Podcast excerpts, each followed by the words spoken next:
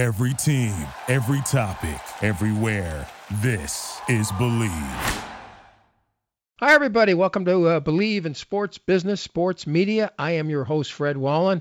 You can email us, of course, at uh, sportsfred at AOL.com, sportsfred at AOL.com. We're taping this at 5.06 Thursday afternoon, Pacific Daylight Time, and I hope everybody's okay. Governor Gavin Newsom an hour ago indicated that he thought within eight weeks, 56% of us in California will come down with the uh, coronavirus, uh, which means um, not good.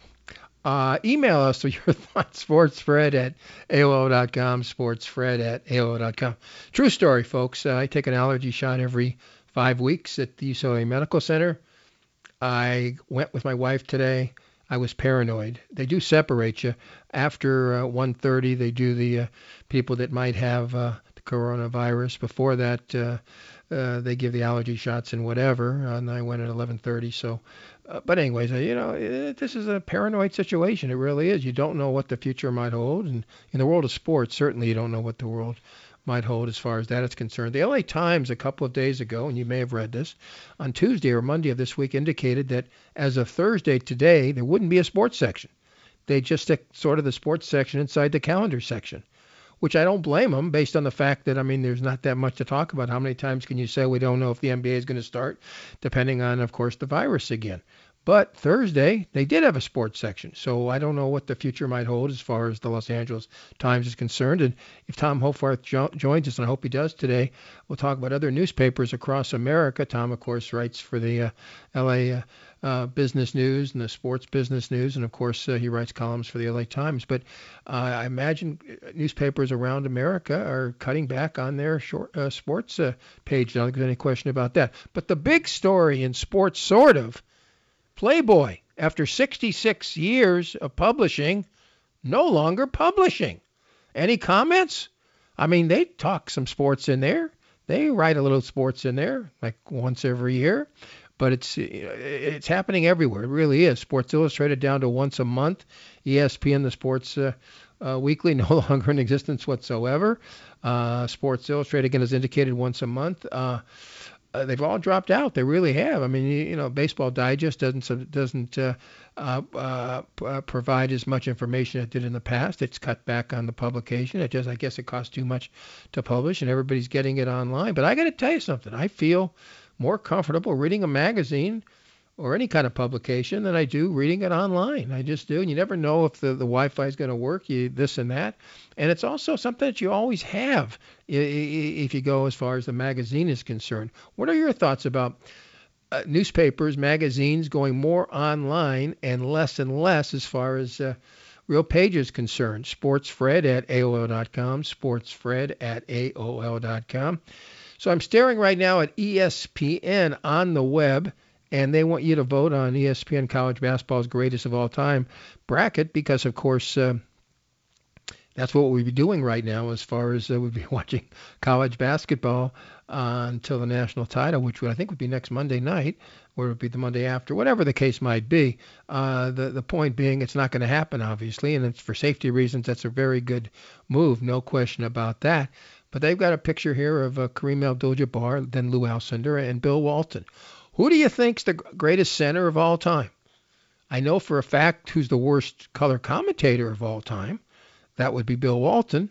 And, and Kareem's quite a writer. I imagine he would do a better job on color commentating than uh, uh, Bill would also. But as far as the greatest center, I don't know. Bill only won two. Uh, Kareem Lou won three. But I could make the case that uh, there uh, that weren't many players ever better than Bill Walton. And before the injury in the NBA, Wow. The Portland Trailblazers, 1977. Wow. But um, then the injuries hit, and he was never the same. But he still was voted in the top 50 all time in the National Basketball Association. That's Bill Walton. Email us, uh, Kareem or Walton. Okay, maybe also the greatest of all time, and maybe they're talking uh, greatest teams of all time. Which UCLA team is the best in, that you can remember? 1964, the first one the perfect season with Walt Hazzard and Gail Goodrich and Jack Hirsch in the group. Uh, Fred Slaughter, not bad at all, but of course I don't think it was the most dominant team. one of Kareem's teams, one of Lou's, uh, one of uh, Bill's teams, and or maybe 1975, the miracle season, sort of, in the fact that uh, uh, the night before the championship game, John Wooden uh, said, "I'm going to retire after the next game," and then he did, and they still won. And uh, of course, they won 64, 65, 67, 68, 69, 70, 71, 72, 73. They lose in 74. They lose to North Carolina State. I don't know how. They had a 10 point lead during the game, and they had a lead in the overtime period. But uh, Tom Burleson and Monty Towe and David Thompson came through in the end, and uh, the Bruins lost to North Carolina State in 1974. All right, bringing it up to, to uh, the modern times, like today. Again, we're taping this now at 5:11 Thursday. Uh, Todd Gurley is no longer a member of the Los Angeles Rams. The Rams now saved like $10 million. They had up until 4 o'clock, I think 1 o'clock today. Uh, if they didn't uh, trade him or release him, they were going to be stuck an extra $10 million based on the contract.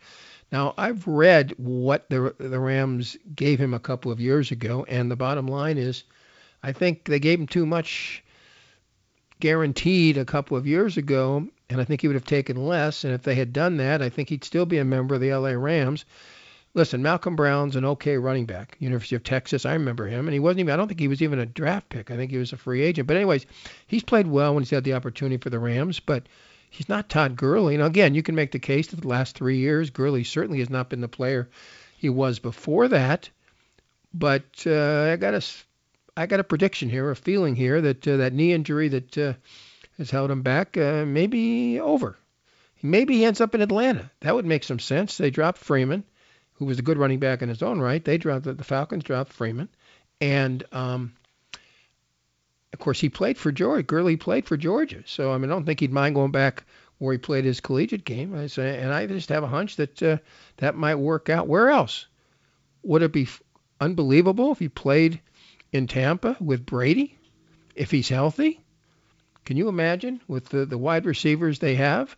You know, in the Mike Evans, blank blank, and the guy, uh, the Goodwins, uh, and now you add a running back like Todd Gurley not bad whatsoever. And I think the Rams made a mistake. They made a mistake a couple of years ago, maybe giving him too much guaranteed money. He would have probably taken less. But I think at this point, you have to keep him. There aren't that many other running backs out there that to be better than Todd Gurley. Your thoughts right here on Sports Biz Believe it. Um, SportsFred at AOL.com, SportsFred at AOL.com. Love your thoughts. Did the Rams make a wise or bad decision as far as Todd Gurley is concerned? Melvin Gordon, uh, I guess he's gone from the Chargers, so the Southern California's lost two top-notch running backs, no question about that. Hey, we, we mentioned uh, Tom Brady. Why do you think he ended up? Uh, you know, of all the teams out there, I would never have thought that Tampa would be his final choice. Now, from a monetary situation, there's no state income tax in Florida. Okay, but is that the reason he went to Tampa and, and not San Diego? San Diego, not not the Los Angeles Chargers? I don't know. Well, why not the Raiders in Vegas?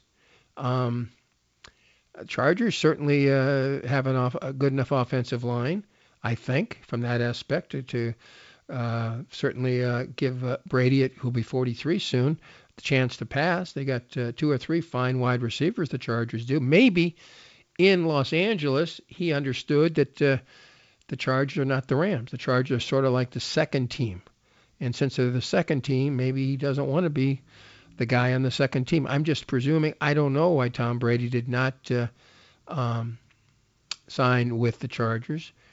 Again, uh, the Raider situation is obviously interesting. As, as soon as uh, they made the deal uh, a couple of days ago, then of course he was out as far as Las Vegas was concerned, the Vegas Raiders. But um, uh, again, what about week before, week before that? Uh, obviously, they're not happy with Carr. That's why they made the the secondary deal.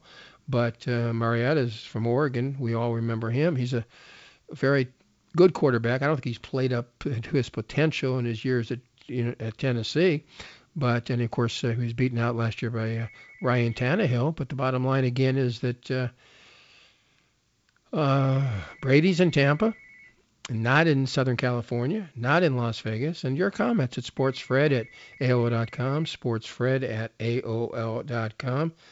Obviously, we don't have the NCAA basketball tournament, and we talked a few seconds about that a few minutes ago. But the bottom line is here, ESPN did put out a the the schools that were going to make it in their opinion. Now this is not the uh, uh, collegiate uh, uh scenario totally because it could be wrong. It was written by Steve Gleason of uh, uh, ESPN, but um, it had five schools from the Pac-12, fifth being USC. UCLA was not in. Now again, we never had a conference tournament, so that's based just on the regular season. Well, I can't disagree. UCLA lost twice to USC, and USC had, had uh, fewer bad losses than UCLA had. Cal State, Fullerton, and Hofstra. I can't disagree with uh, Gleason of uh, ESPN as far as the uh, lineup uh, uh, in his mind. But again, we've talked about this uh, many times here on Bleav in Sports Business Sports Media.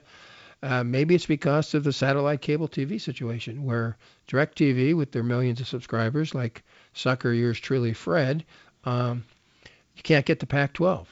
And even if you could get the Pac-12, because Larry Scott made a bad deal as far as the times that they are televised, uh, Many games start at 7:30 or 8 uh, Pacific time, which uh, of course makes 11 o'clock in the East, 10:30 in the East, and people go to sleep. They have to work. Well, not now; they don't have to work, but uh, before the virus hit, hit us, they had to work. So, the bottom line is, uh, uh, if the Pac-12 was on more often, would they have gotten more schools in this season, and would they deserve to have gotten more schools in this season?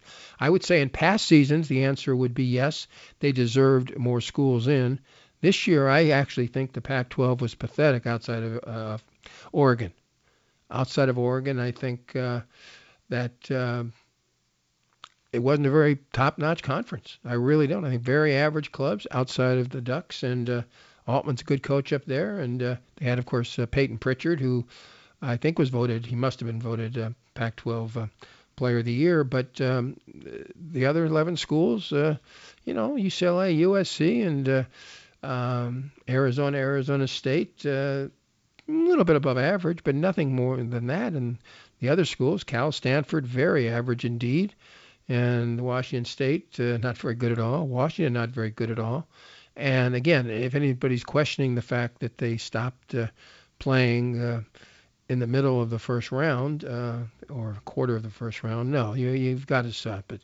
Uh, obviously, life and death situations here, no question about that. And I think uh, eventually Larry Scott made the wise decision. Eventually, the NCAA made the wisest of decisions. Hey, before we leave you today, and this is Bleav Sports Biz, I am Fred Wallin, sportsfred at AOL.com, sportsfred at AOL.com. The Olympic Games. Again, we're taping this now at uh, 5:19 on Thursday and March 19th. And earlier today, President, uh, I can't really use these two words together, President Trump, and you know I don't like him, so maybe I'm not objective here, but he said um, that uh, as far as the Olympic Games uh, was concerned, it'd be up to Japan. No way. No way in hell. No way sucker.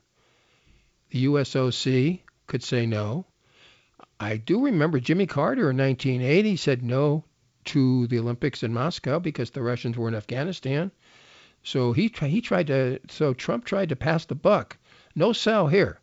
If I'm a parent of a youngster who is an Olympian type, I would have told her or him, no, no way in heck would I allow you to compete in the Olympic Games in Japan when this virus is running rampant.